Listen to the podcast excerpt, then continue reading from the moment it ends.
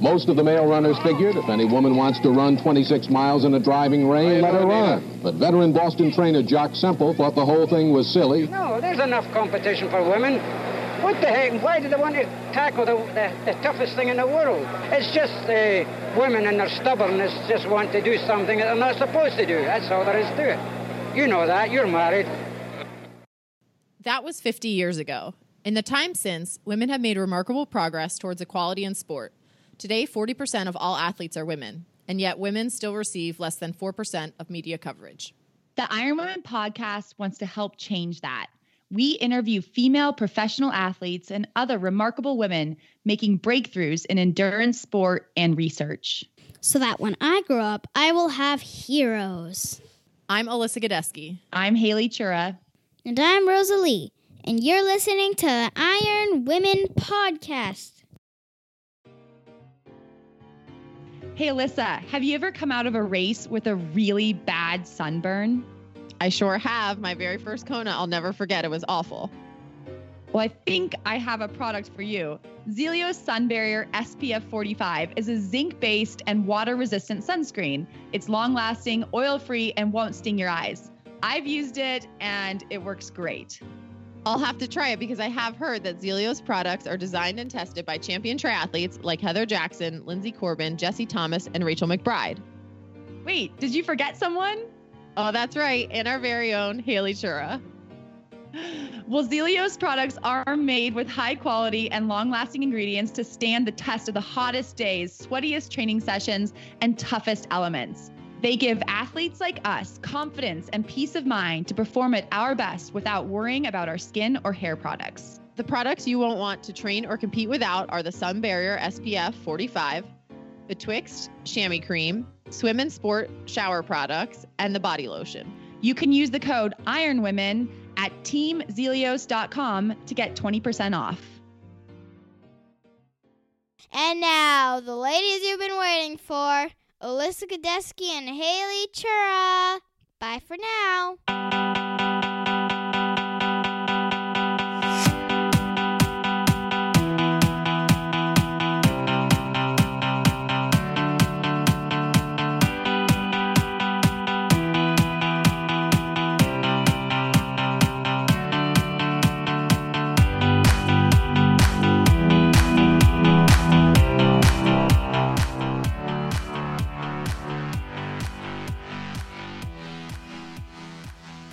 Hi, Haley. I just saw on Instagram some really good photos of you. You have a new kit.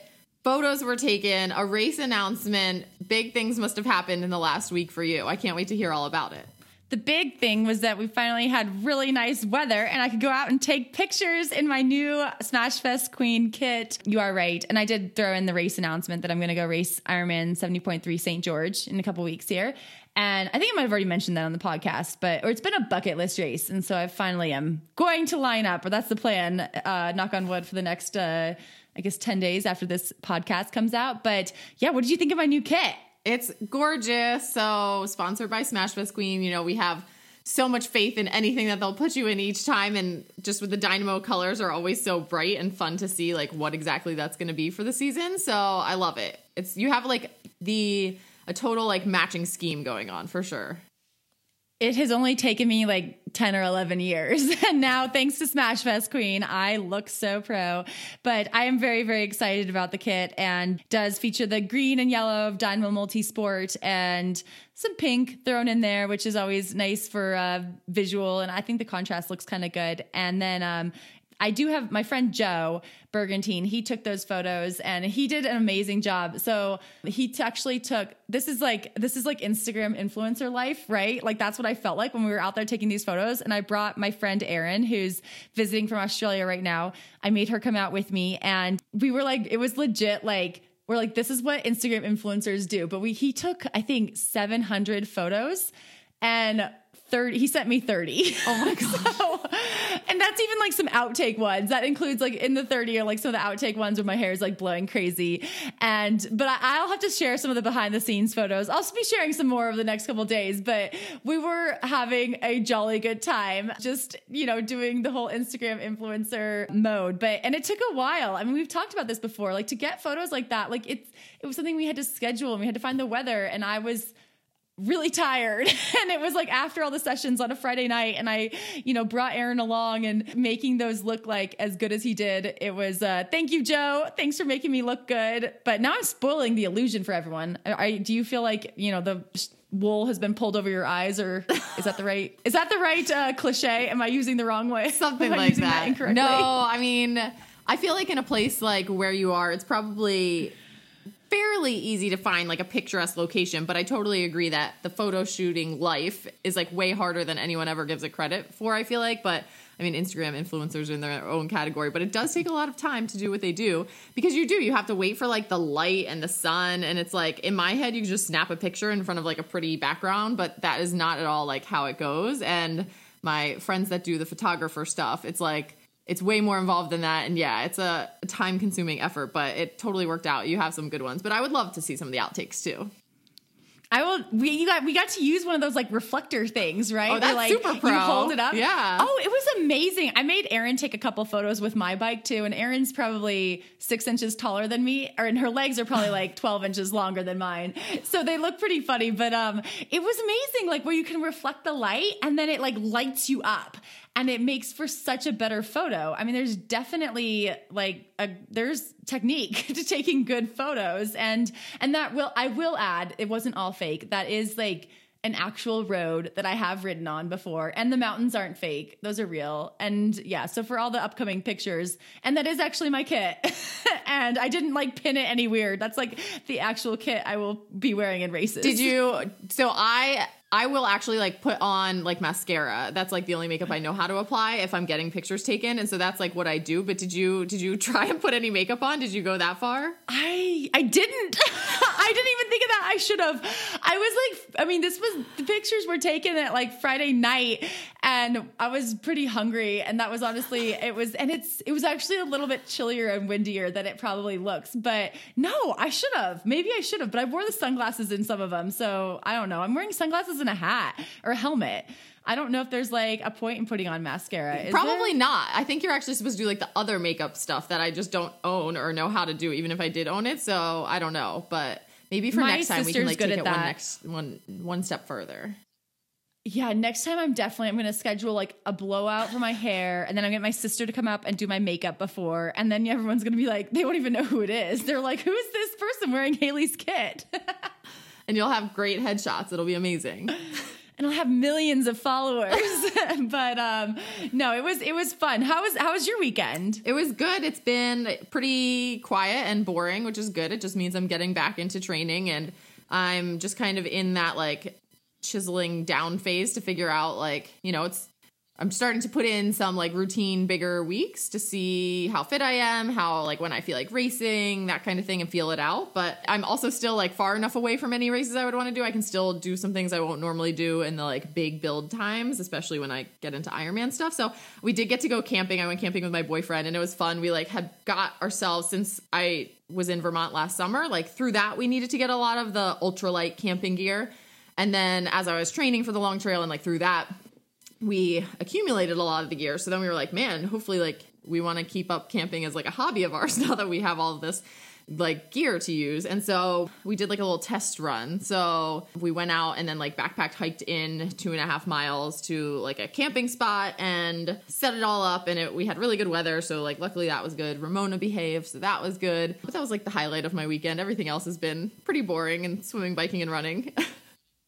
Sometimes boring is good, but camping sounds pretty exciting. That would be very exciting for me. So maybe our definitions of boring are quite different. That's true.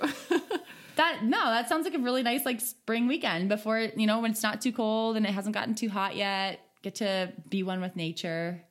Get back to the dirt. Yeah, I'm trying to get Sleep- up the nerve to be able to do it by myself so that like eventually I can go for like some self-supported type of hiking endeavors but like baby steps right so like getting the correct gear is one thing and then like making sure you know how to use all the gear so that's like when we go now i'm like okay my job is to like cook us the dinner so that I know I know how to use the little like Jetboil stove and I know how to clean things and I know how to like all the nuances of it. And then I'll be like, okay, I'm taking down the tent so that I like know how to pack it up and do all that.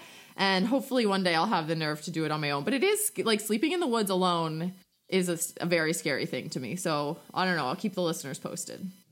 I love that even in like your leisure activities, you are thinking about like what's next? What record can I break? You know, uh, what what next level can I do? Unsupported, self-supported adventures can I go on? But that's cool. Always learning. It's a good way, you know, to challenge your brain and keep yourself like fresh and sharp. Yeah, totally. So, but other than like our our weeks, we had some exciting podcasting you know, a very exciting week for the podcast. So, first on the sponsor news, we have Wahoo is back as a sponsor. So, we're very excited for their support and we are training on our Wahoo KICKRs and we're just excited to have them continue on with us for the year and I hope, you know, our listeners can continue to you know, let us know if you are doing the Wahooligan stuff and use that hashtag. Let us know, and we'll we'll definitely follow along in your adventures as well. And more sponsor news is that a couple weeks ago we had our contest with Zealios Skincare, and we have an actual winner to announce this week. So hopefully we didn't forget. We didn't forget. It just took a little time for us to figure out who the winner was, but we have a winner, right? We Alyssa, we gonna- do. So drum And wait, wait, wait. What did what did she win? Oh. What did she win? Let's So- let's remind everyone what she won. The fifty dollar gift card and travel pack of Zealios goes to No, wait, travel pack, full product line. Oh, It was yeah, like the full and- product line. Remember, this was like the big thing. The travel pack was what I gave away on my Instagram. The yeah, you guys. I got my contest messed up. Haley Haley's contest and my the podcast contest got mixed up in my notes, and I wrote down the wrong thing. Yeah, So- no, no, no. The, on the on the podcast, we get to give out like the big prizes, full line of products. So you had the SPF 45 sun barrier, the Betwixt chamois cream, the full line of swim and sport shampoo, conditioner, body wash, the body lotion, and a $50 gift card. This winner is going to have the best skin and hair ever. She probably will need to become an Instagram influencer just so that she could show off her great skin and hair. And the winner is Angela Violand. And hopefully I pronounced your last name correctly, but you will have received an email from us by the time the podcast comes out and figure out how to get all those goodies. And I'll continue keeping Haley on her A game to make sure she's paying attention in our conversations. Ah, well, thank you to everyone who played, and hopefully we'll have some more contests coming up in the next couple weeks or months. But thank you so much for supporting our sponsors and and Zealios. You can always get twenty percent off if you go to teamzealios.com and use the code Iron Women. And of course, our last big podcast announcement from the week has been that we launched our Patreon campaign. And so we want to just give a massive thank you to those loyal listeners and fans who have jumped on board without hesitation to support us. For those of you who are thinking about it or maybe didn't listen to last week, we did launch a way for you to be a further part of our community and continue to support us as we produce content and get these stories out for you. And if you go to Patreon, P A T R E O N dot com forward slash live feisty, you can take a look at that and support us. There's levels from $2 up to $25 a month, and any little bit helps. Basically, you just would give that monthly donation if you're unfamiliar with how Patreon works. So you sign up for a monthly donation, and every month that gets automatically taken out as long as we are still producing the content. And it's a win win then for everyone. Yeah, it helps us grow, bring more media attention to female endurance athletes, and it hopefully, you know, allows us allows you to feel a little bit more invested in what we are doing. So thank you, thank you, huge thank you to everyone who has already signed up. And if you have any questions, definitely check out that patreon.com forward slash live feisty and hopefully uh, join us. And this coming week is going to be no different with big things happening for Iron Women. Sarah and Ashley are headed to Texas. So everyone can take a look at the Iron Women Facebook and Instagram, and they will be on the ground live in Texas. Where, where in Texas? The Woodlands? Is that? The Woodlands, Okay, yes. Ironman Texas. This is the Ironman North American Championship. This is like the- big deal, For right? all the marbles, you guys. All the marbles. It's the biggest race in North America outside of Kona. Everything's Right? bigger in Texas. Ironman distance. So- yeah, appropriately, it's in Texas. Yeah, so they will be there doing interviews. I'm sure they have something fun queued up to be getting the interviewees uh, roped in on. But take a look at that and you can stay tuned and be ready to watch everyone race. It's a Saturday race, Sunday race. It's a Saturday, race, yeah. So Okay. you start. So I think the um, live coverage will start Thursday, so the day that this podcast comes out. So you should be able to go to that Iron Women Facebook page and start seeing some of those interviews Thursday and Friday. And then during the race on Saturday, you can check out the Iron Women Instagram page, which is at Iron Women underscore podcast for I think they'll probably be posting some stories, maybe some photos, keeping you cued in on what is going on during the race, which should be a fantastic showdown in Texas. Daniela Ryf is racing. And there's also, well, I don't know. I think this the start list is out, right? I think Jeanni Seymour is who's another podcast guest um, from about a year ago, making her Ironman debut, right. Ironman distance Yes. debut. So there's, I mean, those are just a couple. You know, super biker Kim Morrison. I think I've seen that she'll be there. It's always a fun race down in Ironman Texas. Fast course. Last year we had all those world records. So um, definitely tune in and and watch Sarah and Ashley at work. And Haley, we are going to work through some of our mailbag questions. We've had several coming in, which is great. And people can continue to send in the questions to ironwomenpodcast at gmail.com. Um, and we'll take a stab at them. And if we if you don't hear yours on this episode, it will be coming up on an upcoming episode just as we get through them.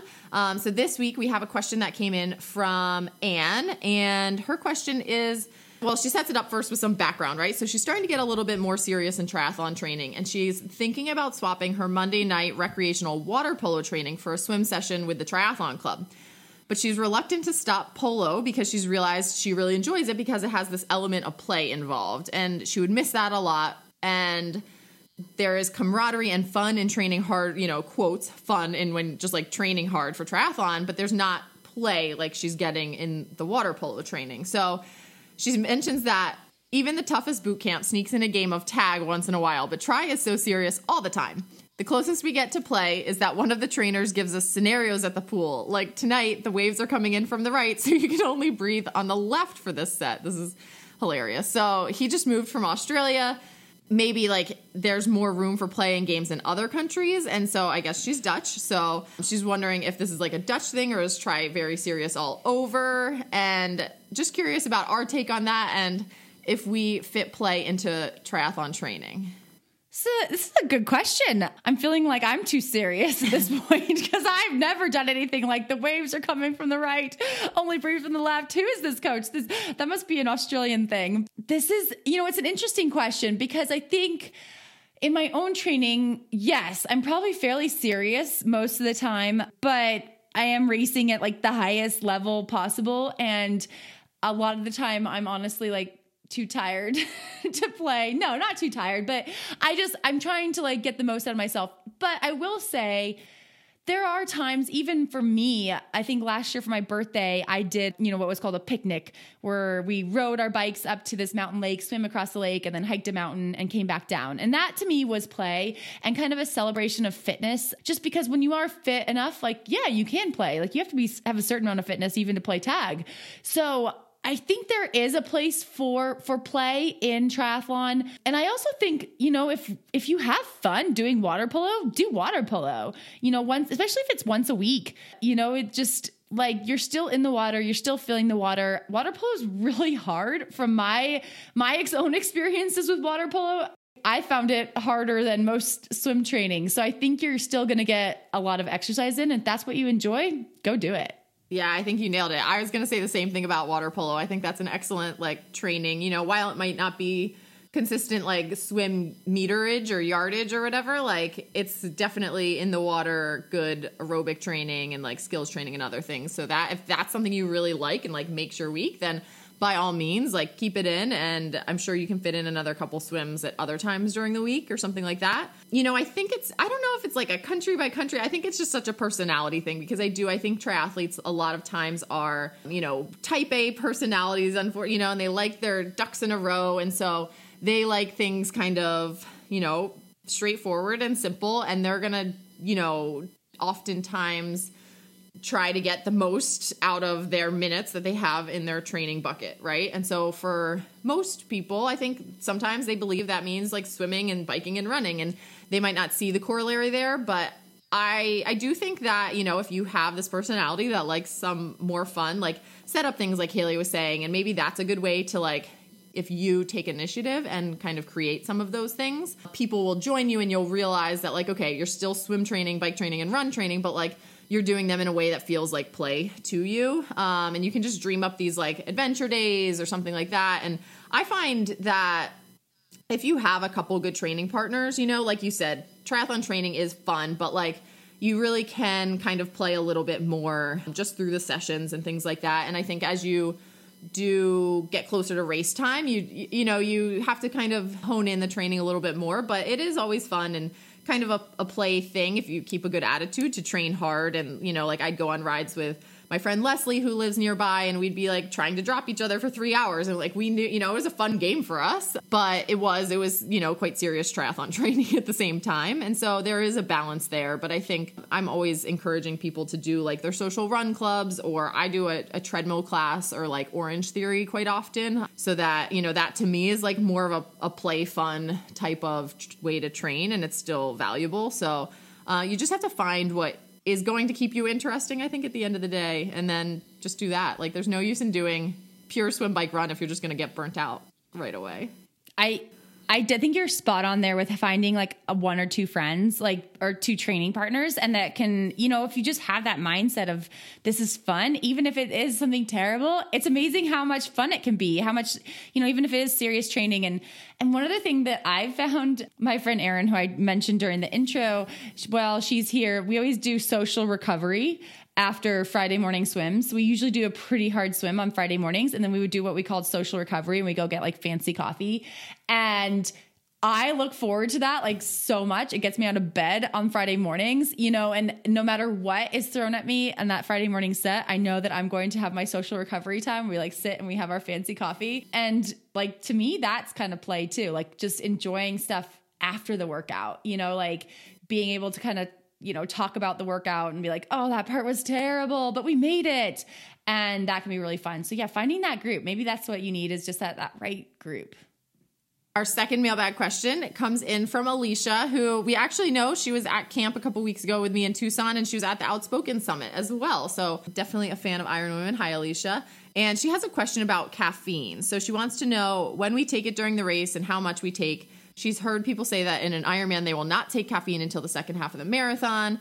Some say they start taking it on the bike and continue through the race. And people say like once you start taking it, you you can't stop because you might bonk. So she wants to hear our opinions of the the caffeine situation. And if anyone's listened to this podcast, I think they know that Haley and I are both caffeine fans.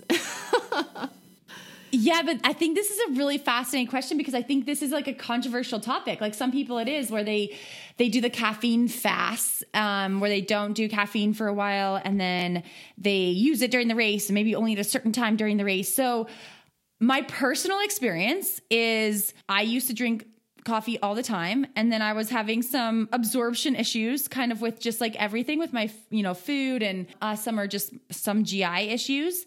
And so i cut back on just a variety of foods. And one of them was caffeine coffee and foods with caffeine and just helping trying to help with my gi issues and like absorption issues. And i what I learned uh, ultimately, like my GI system has healed and it's gotten things have gotten better. But one of the things I learned was that I I liked the feeling when I did return when I did return to drinking coffee. I could really feel it.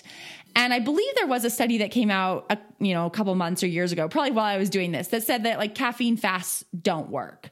You get the benefit of caffeine no matter what. If it's your fourth cup, if you have four cups a day and you, you know, have caffeine the next day, you're still going to get the benefit. Or if you do zero caffeine for two weeks and then you have caffeine, you're still, you're getting the exact same benefit. There's no extra benefit from doing a caffeine fast. But I found that there's a psychological benefit. so I kind of do probably I, I try to save caffeine now for for bigger days for when I you know have a hard session even if it is just a placebo I mean I think that I don't think it's a placebo. I think it does work. I think it is performance enhancing, but a placebo in that it works more if you don't have it every day. I just feel it more. So that's my personal thing is that, and it also just gives me I love it. I love coffee. Like it is one of my favorite things. And I don't necessarily like to withhold things, but it's kind of the extra treat. Like I was mentioning before about my, you know, fancy coffee Fridays after a really hard swim. It's like this treat, you know, that I treat myself to afterwards. Or when I know I have a really hard bike session, I'm like, oh, I'm going to drink coffee before. So I, I do use it that way. Yeah, I love coffee as well. And I have like zero willpower when it comes to withholding anything like that from myself that I decide I want or like. So I've thought about like trying the caffeine fasting and stuff a little bit, but like never actually really went through with anything of like some substance, I guess, before a race. But you know, I have it while I'm racing. I agree wholeheartedly that like so much of it is that psychological boost, right? Like I think there's absolutely the physical boost, but like what you your mind's just so powerful and like caffeine plays into that i think to like a big degree. And so I I typically try to wait, you know, like I'll have caffeine at the start of the race and then if I'm feeling good, I will like try and encourage myself to hold off as long as I can in Ironman or, or whatever and be like, okay, like make it to halfway running strong and then you can have some and like that just mentally I think, you know, will give me that like, okay, I've had this and now like surely I'm gonna feel better for the second half and like be able to hold this pace and stuff like that. But at the same time, like if my the race isn't going quite well, like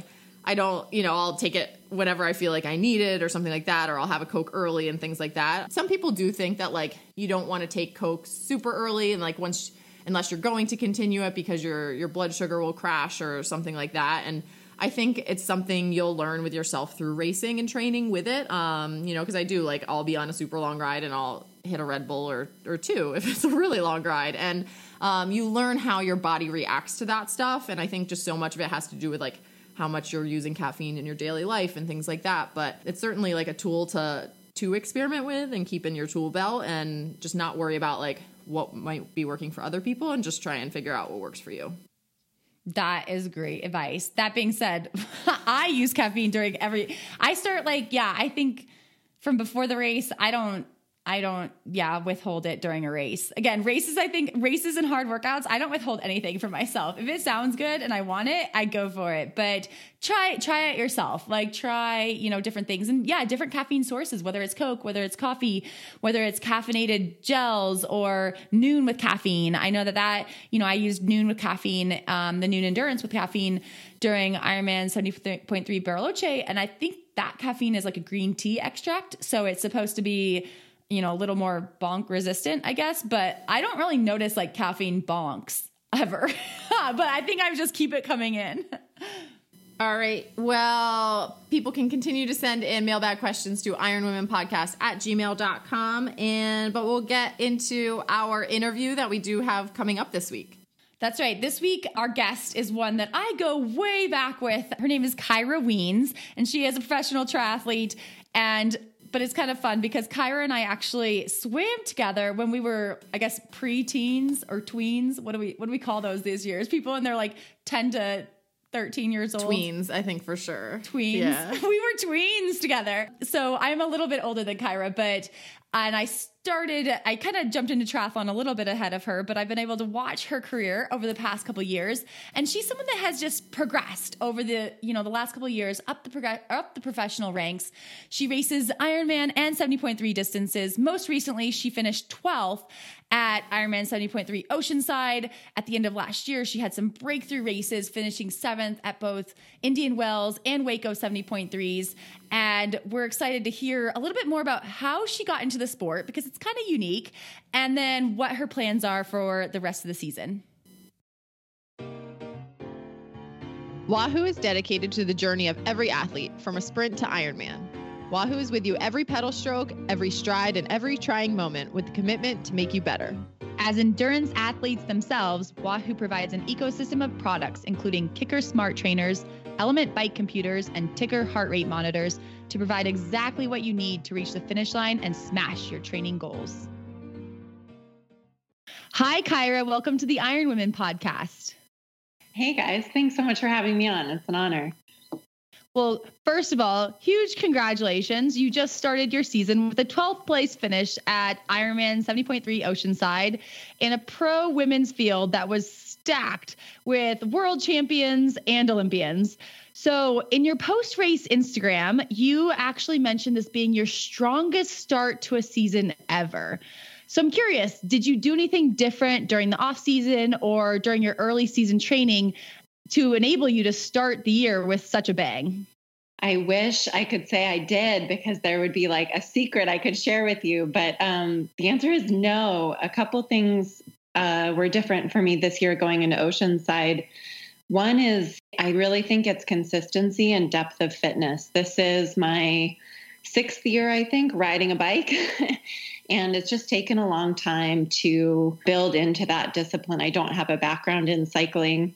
And the other thing that I think was different this year going into Oceanside is um, I'm just racing differently now. One of the biggest challenges for me with triathlon has actually been getting my race performance to match my training efforts and learning how to race fearlessly, learning how to leave it all on the pavement has been uh, really difficult for me to build into. And I would say my last couple races in 2018 were really the first two where I felt like I did that. And at Oceanside this year, I was able to do that again. So I'm really excited about 2019 to be able to have that confidence going into races that I can just go gun to tape and, and leave it all out on the course.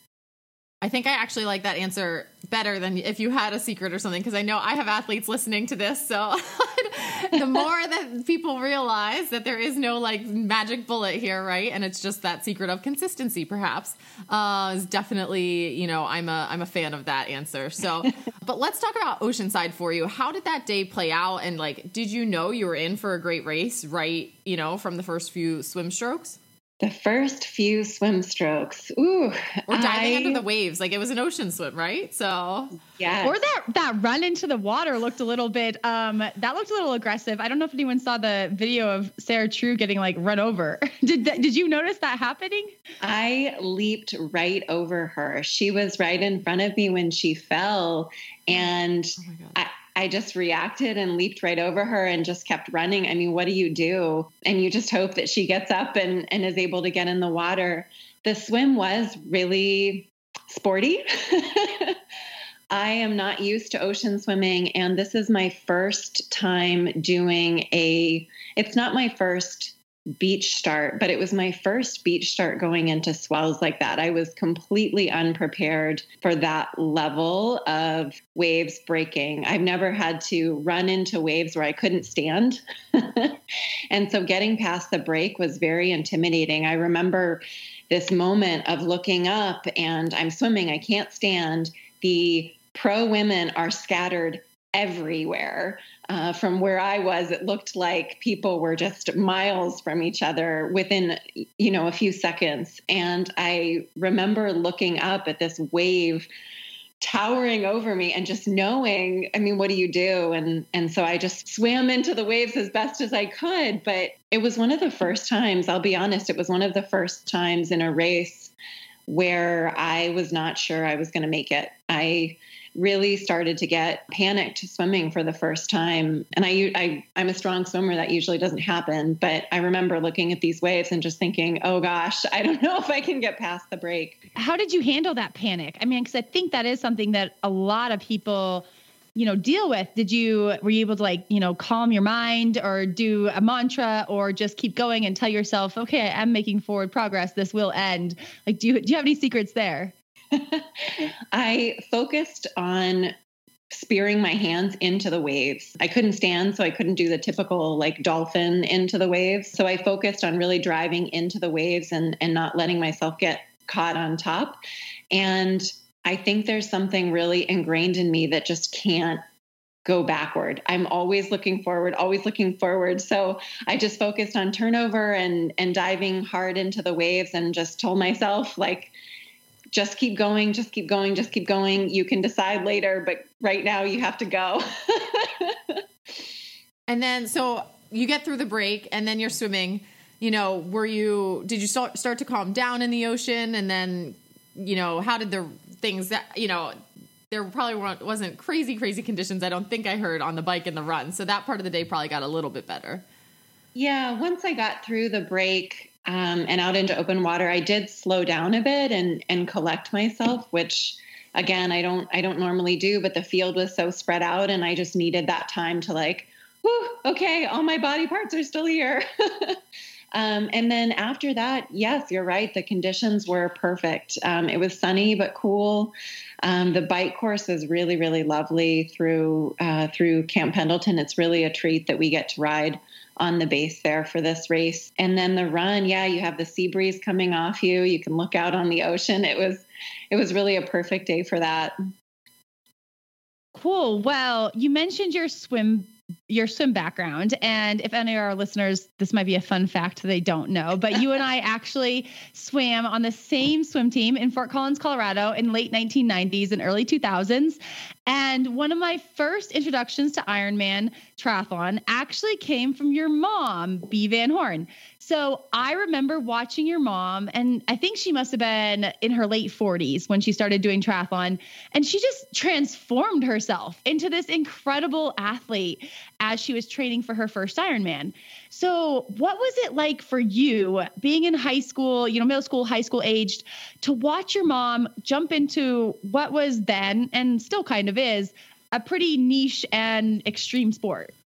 Yes, it is a complicated question for me to answer because my feelings about it are still so complicated in the way that I look at that time when my mom did become an Ironman athlete and she's still racing now. She's still doing 70.3s now. And the way, let me say this, that now as an adult myself and as a mom, my husband's 15 year old moved in with us in September. So I'm a stepmom now. I can really respect that she took a big step for herself, that she really carved out something that she was passionate about and for herself. And as you say, Haley, she really did transform. It became a really big part of her identity triathlon did and i look at her now she's almost 70 and i, I can really see that she's an inspiration to other women uh, who want to be fit and who want to have things for themselves later in life i think that what makes that a difficult question to answer is that even though i hold this respect and admiration for my mom and i love that we can sometimes race together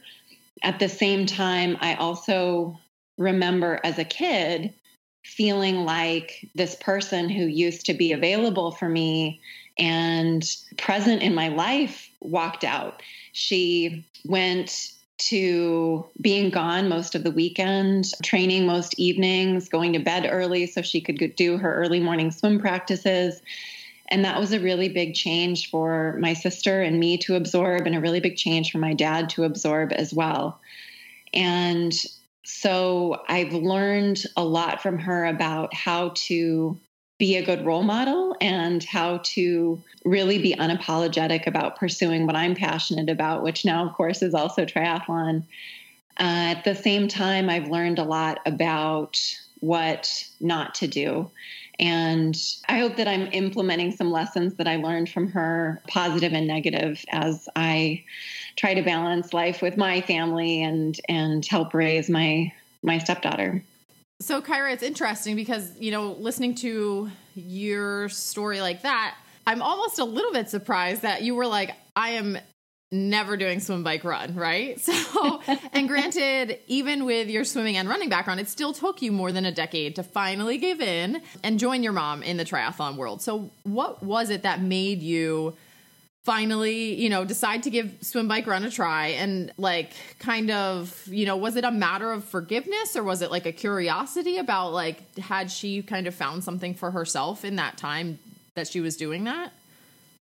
Yes. uh, uh, the the turning point was really a friend of mine gave me Chrissie Wellington's autobiography, and what that book really showed me. Not only is it a really it's an inspirational book to read, But I think what was really key for me when I read that book was to say, oh, or to see, oh, there's a way of being a triathlete that doesn't have to be exactly like my mom was a triathlete because I knew I didn't want to be exactly like her.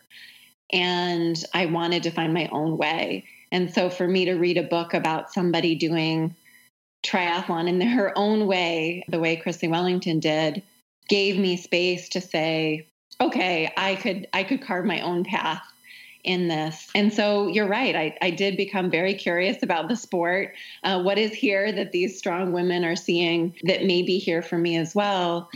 And I will also say that the financial barriers to getting into triathlon are pretty high. And so when I did go to my mom and I said, Hey, so I, I think I want to try this the whole triathlon thing, even though I said for 10 years I never would. what do you think? She bought me my first bike, and to have that gift going into the sport was also a big a big part of it and I know we talk about balance and if balance exists or not. That's that's not quite the, our our debate today. But are there what kind of things do you do different? You know, now that you are a parent and your husband races triathlon too, and and not only are you triathlete, but you're a professional triathlete. This is your job. I mean, so so what kind of boundaries do you set to help with that? I guess energy management between your life as a parent and your life as a pro triathlete, and even your relationship. Yes, we've made a lot of changes to be able to accommodate the way that both my husband and I train, um, and also be there for our our kids. Even though you're right, this is my job. It's full time. I'm a full time triathlete now. Part of the reason that I did go full time is because when I was an age grouper, and even when I was a professional triathlete and still working full time, we wouldn't finish our days until seven o'clock at night or even later. And we would be exhausted as well. So, one of the reasons that I did go full time triathlete is to be able to balance that a little bit better. And i know that that's not a privilege that everyone has. So it is tougher i think as an age grouper when you're when you're trying to balance career and and a passion. The other thing that I've learned from my mom is that I communicate a lot better with our kids about the tempo of the year.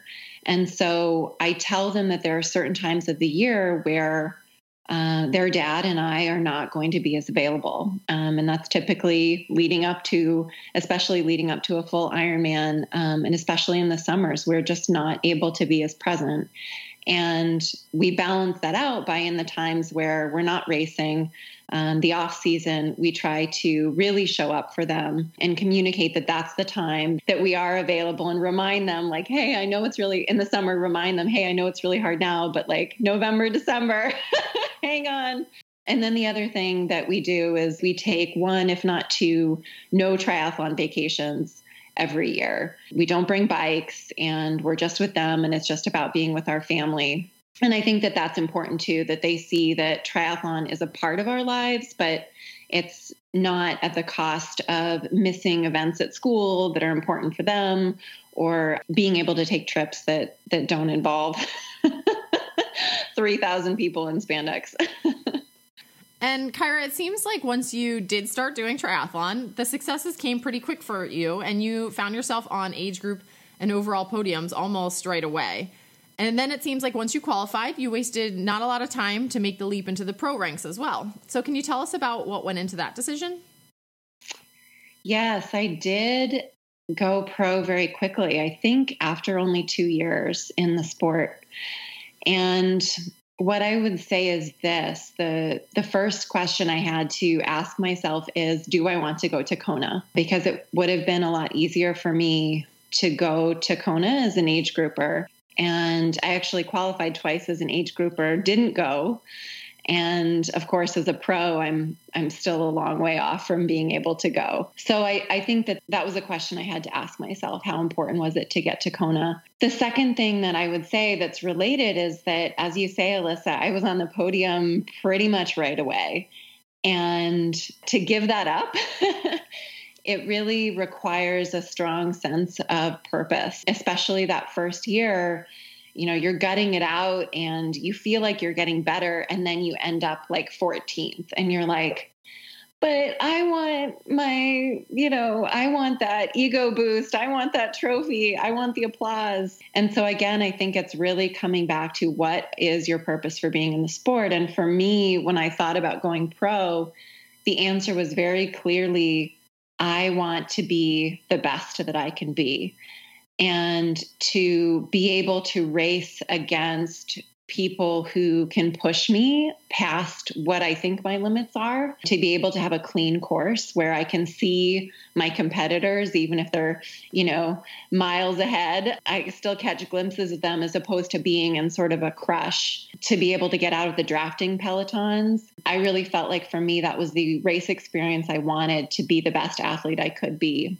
And the last thing that I would say is I love being an ambassador for the sport. I love that people come up to me and tell me their stories. I love being able to speak to new triathletes. I love being able to participate in this world and hopefully encourage other women to be in the sport. You know, we were talking about Oceanside and um, I think it was less than a quarter of the people at Oceanside were women.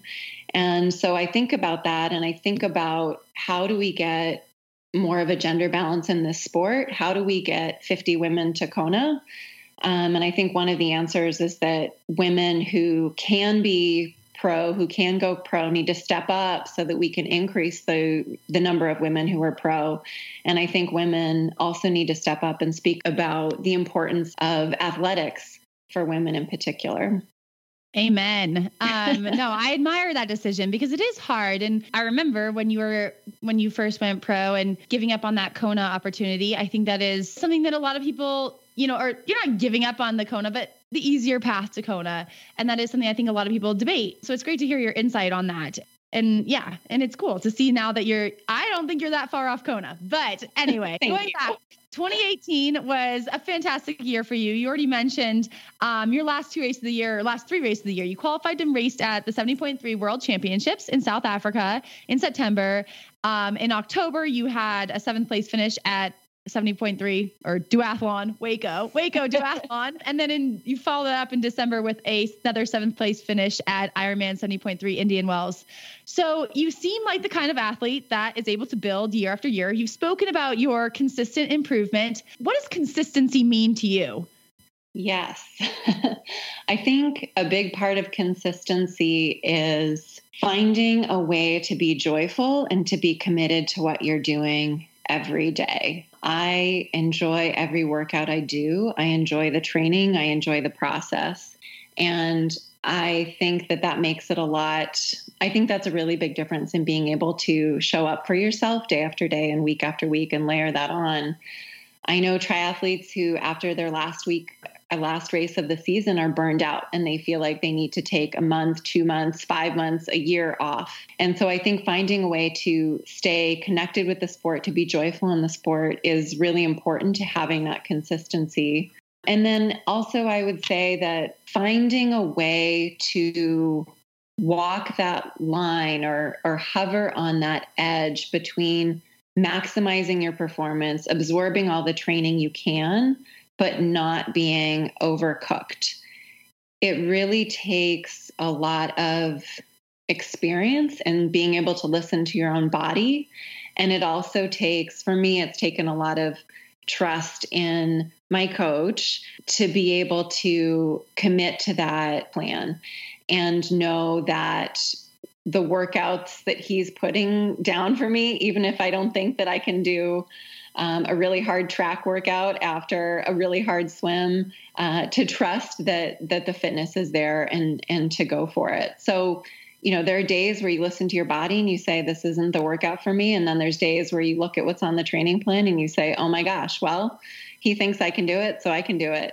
And then i think the other part of consistency is really building up a team that knows you and that inspires you and that can support you. You know, a coach is a really important part of that. I think it takes a while to, and you both coach, so I don't need to tell you this, but I think it takes a while for that coach athlete relationship to develop so that both you and your coach kind of know where know how to maximize the amount of training that you can absorb. And then I think it also takes having other people around you who can support you, whether it's family members or friends or training partners. Uh, I'm lucky to have sponsors as well, which, you know, all of that is helpful so that you have this whole team of people around you that can support you as you as you pursue your goals. I love the little shout out to Matthew Rose there, your coach, who's also my coach who's from Dynamo, Dynamo Multisport. I love we have to give Matthew a little shout out there. But yeah, it, sometimes it is like you look at your workouts and you are like, "What? Is this a mistake?" And you're like, "Okay, no, I can do it." Like that is that is something that uh yeah coaches are good for. Hearing hard swim followed by a hard track session my mind immediately went to be like that would be a quad shot latte morning. Like i would be stopping at starbucks in between the swim and the track for like hitting the four shot latte for the day. Like boom. That also helps the consistency i think the caffeine. I am all about self bribery oh, and totally. it yeah. takes coffee to get you excited about your next workout, you know, take coffee. Yeah. Sometimes I'm like, okay, if I get through this workout, then I'm going to have like, you know, a really nice smoothie waiting for me at home yeah. or, you know, whatever it is. Yeah. It's all about the treats. I love it. uh, so, in addition to being a professional triathlete, though, you are also a yoga teacher. So, how do you incorporate the yoga practice into your triathlon training? Yes, I cannot imagine being I think I'm a better yogi for being a triathlete, and I think I'm a better triathlete for being a yogi. I started practicing yoga as a way to recover from triathlon, uh, to recover from my workouts. To, you know, flexibility is so important in triathlon. Like, even just being able to get into a more aero position on the bike requires a certain amount of flexibility. And then also injury prevention as well. So, that was why I started practicing yoga and now that I'm a teacher, I've really come to appreciate what yoga offers in terms of the practice of being present. I think anyone can get from the start line to the finish line with a certain amount of training, just like anyone can sit in silence for, you know, a certain number of minutes. But I think if you really want to be great, if you really want to have a day that shows the best of where you are physically and mentally, you have to be present. Every single step, you have to be thinking, is this the race that I want? Is this the pedal stroke that I want? I'm right here in my body right now, and I'm listening and I'm maximizing what I can do in this moment. And meditation offers a, a path for honing that mental skill of I'm here and I'm with my breath and I'm not distracting myself and I'm in my body. And I think those skill sets are, are very complementary. The other thing that yoga offers for athletes is proprioception and body awareness. Yoga teaches you a lot about how to access muscle groups or how to access subtle engagement translates well across disciplines. So that when I'm getting technique feedback from my coach in the swimming pool, I know how to implement that more quickly. Or if I'm running and something feels off, I can more quickly assess what's happening in my body and perhaps offer an adjustment to to myself. And and yoga offers offers that I think for any athlete. And speaking of body awareness, um, I've watched a few of your Instagram videos, and they suggest you're a big fan of doing plyometrics. and there's a lot of videos of you jumping, skipping, running up and down a speed ladder, things I'm not sure I have the body awareness to do, but they are impressive. So, what kind of benefit have you seen from these sessions? I started doing plyometrics because I had plantar fasciitis and stress fractures almost ongoing for five or six years. I was almost always in constant pain. And finally, I was like, what? Why am I still doing this? I need to make a change. So I started working with a physical therapist and also with a running coach to overhaul the way that I run two years ago now, I want to say.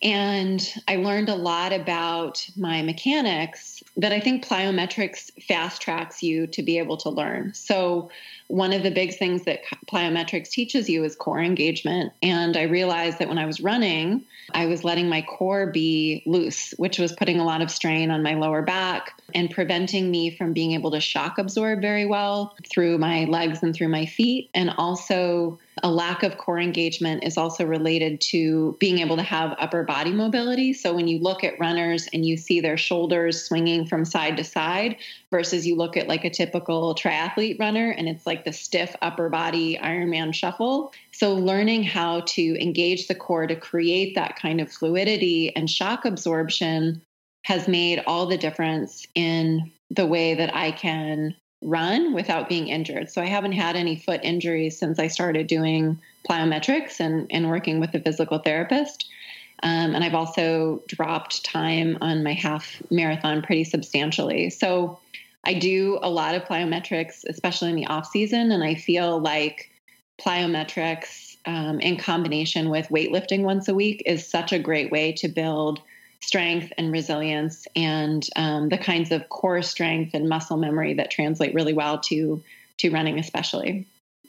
I love a good speed ladder. It takes me back to my soccer days whenever i have to do it i know the most uncoordinated i grew up swimming so i'm like hand-eye coordination what oh i did them all the time growing up and i still like my the woman i work with for strength stuff she still like laughs because i like have to say out loud to myself like which arm goes at which foot, which at which time, and then she's like, "You're still doing it wrong. Like this is like, come on." And then she'll just be like, "Whatever, just go through it." Because I'm having fun, so we'll we'll keep it. Um, Kyra, you've been a vegan since you've been in high school, and you've written several articles on eating vegan as an elite endurance athlete. So, do you have tips for our listeners who either might be like thinking about becoming vegetarian or vegan, but they worry about getting the proper nutrition needed for peak performance? And you know maybe some extra tips for people who already are and they just might not be thinking about these things.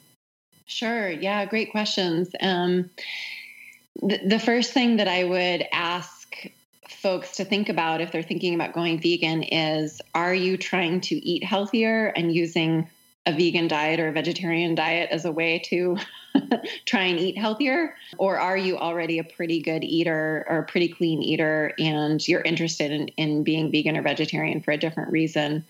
Um, and the reason that I would ask that is because I think that in terms of maximizing performance, nutrition is so, so important. And a lot of the same things that apply to eating any diet would also apply to, to eating a vegan diet. So if you are already someone who doesn't eat a lot of fresh produce, if you are already someone who relies on processed foods, if you are already someone who eats out in restaurants a lot, and now you're going to try and go vegan, I guess I would say it's possible to eat badly on a vegan diet, just like it's possible to eat badly on an omnivore's diet. So, as it relates to being vegan in particular, the two questions that that I get most often are protein and iron or or other or vitamin B12, other sort of um, omega 3s, other micronutrients that aren't as plentiful in plant based diet. So, what I would say about protein in particular is that for most Americans, we overeat how much protein that we need.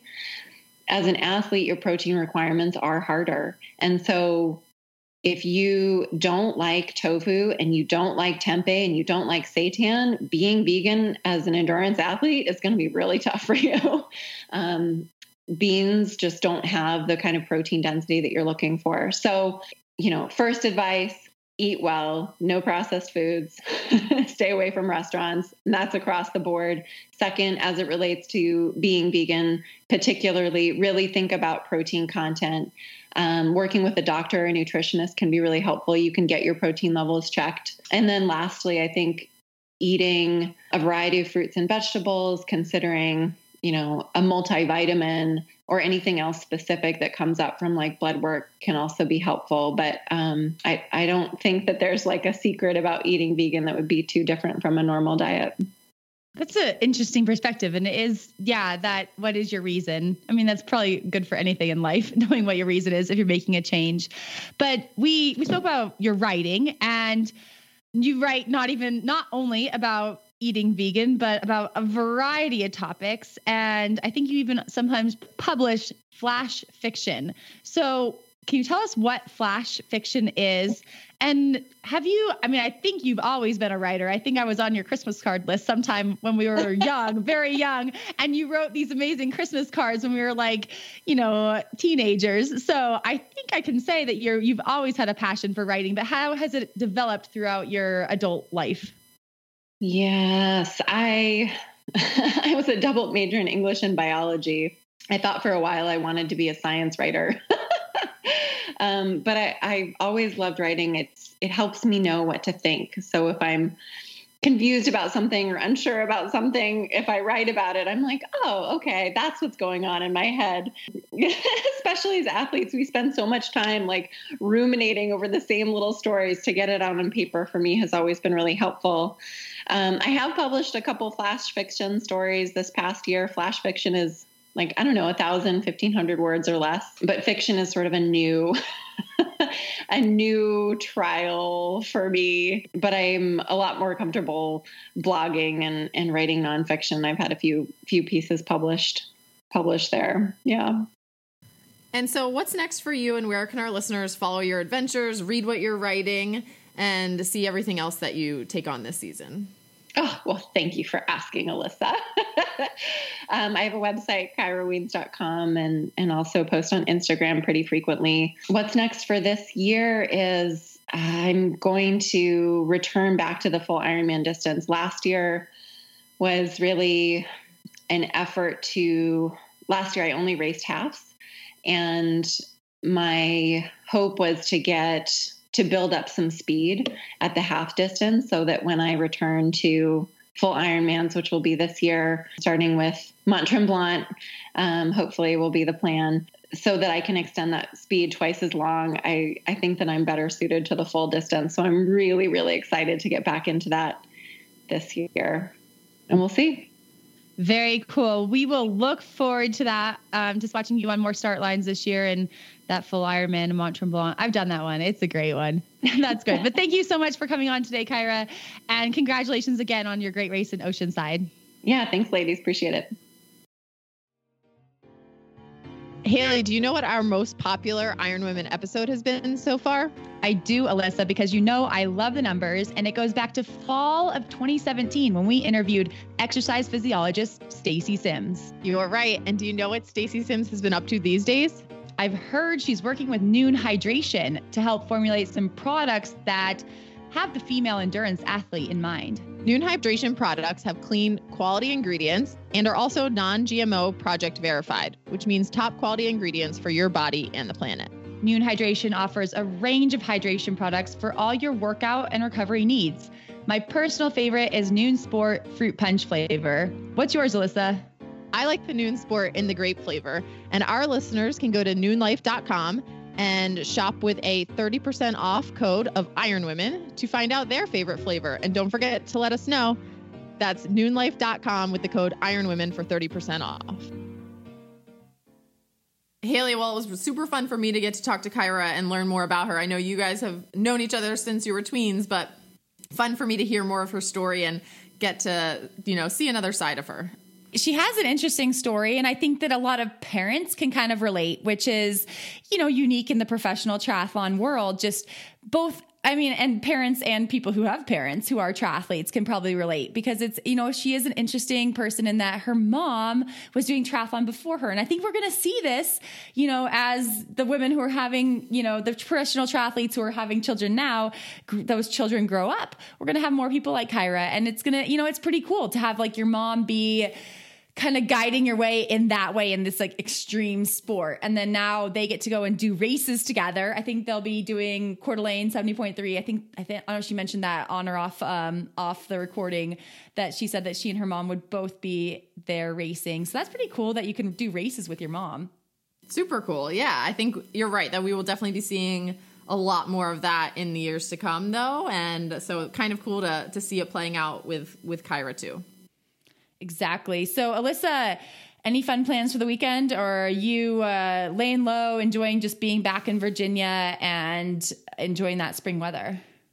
That one for sure. I'm just ready to keep the boring life going for a little bit more before I start some some travel taking place for the summer. Cool. Well, enjoy your weekend. I hope you have great weather.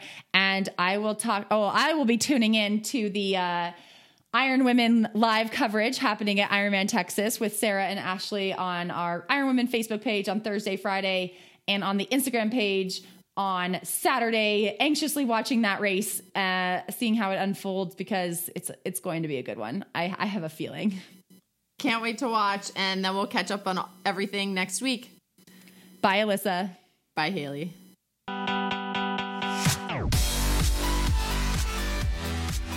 Thanks for listening to this podcast. Please subscribe, like, and comment on iTunes. My favorite podcast hosts are Alyssa Godesky and Haley Chura. My favorite editor is Erin Hamilton. The Iron Women podcast is a Live Feisty media production. We want to thank our sponsors and partners Nuun Hydration, Wahoo Fitness, Zealios, Fen Coffee, FTC Nutrition, and Smash Fest Queen.